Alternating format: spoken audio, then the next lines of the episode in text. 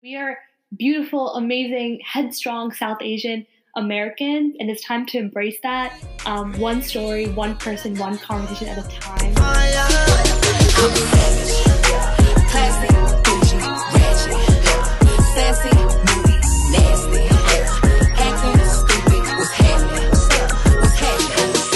Hey guys, welcome to Behind the Brown Girl. My name is Arya Nair. And my name is Shifa Lee.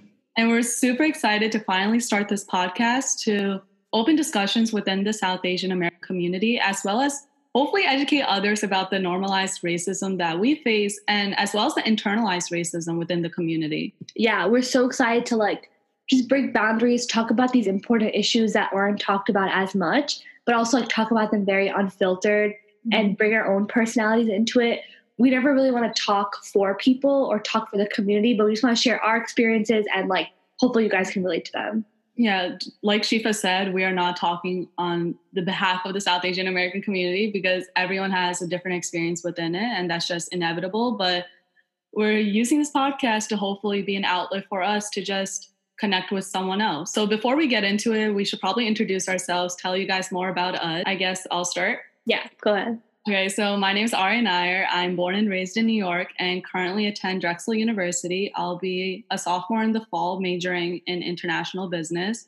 Um, I'm so passionate about business, but I actually was on track for pre med until 10th grade. Really? Yeah. I didn't know that. Exactly. I know a lot of people are shocked by that, but I guess I wanted a more concrete job, but I realized that following my passion is what I want more. And I'm extremely passionate about gender equality and hopefully just being an ally to other groups that I'm not necessarily a part of. Especially in recent times, I feel like it's so obvious that you don't necessarily have to be a part of a group to acknowledge their struggles and the things that they go through because it is so important to be an ally and to support one another. Um, I also love to dance, which is totally off topic, and I know that, but it's a huge part of who I am. I've been classically trained since I was four years old in three different Indian classical styles. I've grown up doing Bollywood, Bhangra, um, literally all the different South Asian styles that you could think of. I love to be exposed to it. And then I joined my high school's hip hop team. And now I'm currently on Drexel Angelic, which is the Bollywood fusion team. And dance has always just been such a important part of my life. And it really made me who I am. So yeah, that's a little bit about myself. I can like 100% tell you guys that she's an amazing dancer and y'all need to watch. If you guys search up just Arya Nair on YouTube, you'll find something. So definitely go check her out. She's really good. Um, okay, so my name is Shifa. I'm 19 years old. Um, I was born and raised in New York, and as you can see, we're very New York like mm-hmm. nationality, and we were both on Long Island, and that's a part of New York too. So like that's our real nationality, yeah. I think. people who think that Long Island isn't a part of New York, like just look at a map. Like yeah, I mean, like, it's right there. um, but right now, I go to Emory. I'm a rising sophomore there. Um, currently, I am a human health and psychology double major, but that really does change like week to week. I was pre dent, pre biz, pre med, like everything in between, and now I chose to like choose my passion in clinical psychology. So I'm excited to see where that goes. Um, yeah, I'm a huge busy bee. I just love to be doing things. Super passionate about stuff like this, different projects. Like, um, love hanging out with my friends, love hanging out with my family.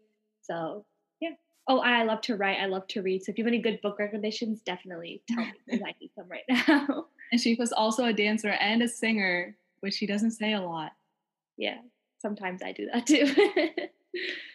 Anyways, we're just so excited to finally start this podcast, and we have so many exciting things lined up. Um, we have so many cool guests, so many cool topics that probably a lot of us have experienced but don't necessarily talk a lot about. But before we can even get there, we thought of this segment called Embarrassing Stories.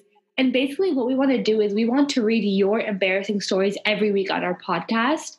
Um, so we really want y'all to send in your embarrassing stories. That like, how are we going to talk about these things if we can't break those boundaries first and show that we're not perfect beings? So we wanted to start this week to really embarrass ourselves. Um, we'll hope you will laugh at us, but Arya, maybe you want to start with your embarrassing story. Okay, so if you know me, I have a very easily upsetting stomach, so I tend to throw up a lot. And I clearly remember this day, like it happened yesterday. And it was back in fifth grade. And it was the day before I got my period. But I had an egg sandwich that day. And I still blame the egg sandwich. But I like realized later on that like it was because I got my period the next day. But I was throwing up 24 7. Like I'm not even kidding. Like I threw up at least 30 times that day. It was literally insane. It was so gross. And of course, I had a dance performance that day. And that was just like a mess. And if you know me, you also know that I will never pass up an opportunity to dance. And especially because that performance was like a tribal Indian dance, which I've never done. So I was like, I'm not missing this. So obviously I danced, but I threw up on stage, but I threw up in my mouth because like I wasn't gonna like let it out.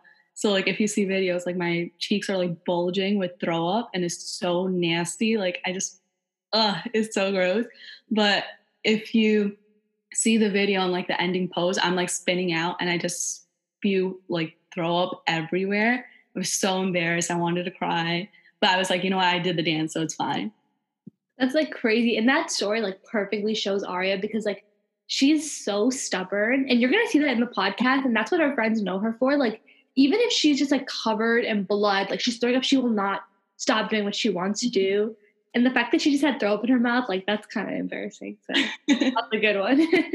so I was gonna say one about me throwing up too, but I don't think we should like gross out our viewers. So I'm just gonna change it up.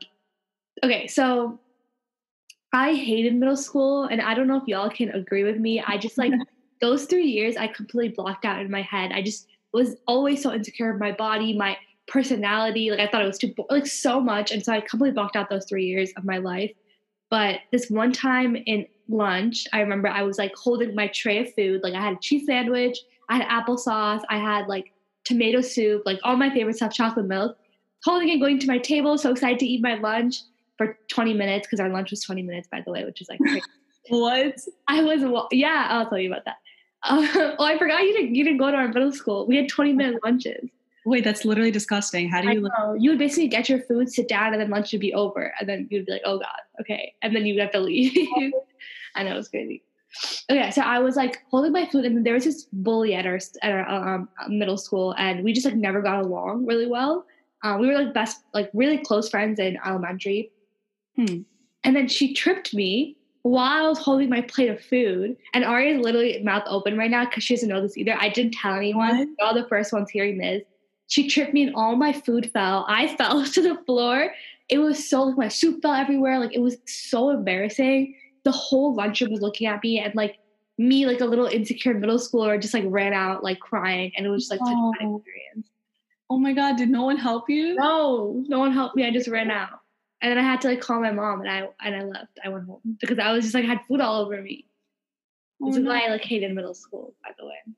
Yeah, middle school was like an awkward period in our yeah, life. Yeah. I think everyone could relate to that. Like if you're not the normal person, mm-hmm. like then you're just looked differently upon, which yeah. is so sad too. And especially as like South Asians, like that stereotype was so heavy in middle school. Like, like it, changed so much in high school. And I still remember senior year when we did formal day and we showed up in our Indian outfits. Yeah. I never felt more proud in my life. Yeah. But like in middle school, I would never do that because there was that stereotypical like we had oil in our hair, whatever, like we smell like curry. Like none of that matters, first of all. Yeah. It really and, like the fact that I mean, I'm speaking for myself. Like I was kind of embarrassed of it. Like, oh my God, mm-hmm. like my food, like my food smells. Like Yeah. I know it's crazy. Like you're right. Senior year, me and Arya showed up in these huge outfits, like these huge Indian outfits on like formal day. And we just felt so good, like walking through the hallways because like this is our culture. But back then, being a kid, I think like especially middle school is a lot harder to embrace that. Mm-hmm. Even to this day, like it's not the easiest. Like we still felt kind of awkward walking around the school, like as proud as we were. So I think there's always that like in your head that like, hey, like this just doesn't fit the norm of American culture yeah. times, you know? And that's like a thing that we really want to show too, because I feel like Shifa and I and a lot of South Asians like experience this because we're never American enough for the American community and we're never South Asian enough yes. for the South Asian community. And like I feel like a lot of us don't kind of understand that we have this dual identity. It makes us so much more aware of like other cultures and like we want to show how proud we are of that. Yeah, we are so excited to talk. Like as you see, we can't stop talking because we're just so excited to talk about this stuff, um, and we're so passionate about it. So I'm gonna stop us so we don't keep talking about it forever because I don't want to talk your ear off. But yeah, we're just so excited to for y'all to hear our upcoming episodes. And please send in your embarrassing stories. Ours were so embarrassing. This is behind the brown girl. This is behind your perfect exterior, behind what the mask or the facade or whatever that you're showing to the world is behind that. So it's time for all of us to get behind that and embrace our dual identity. So we're so excited to help y'all do that. And we're so excited for us to do that. We don't want anything to seem picture perfect because none of us are picture perfect. And yeah, so until next time, stay proud, stay loud, and stay you. Bye.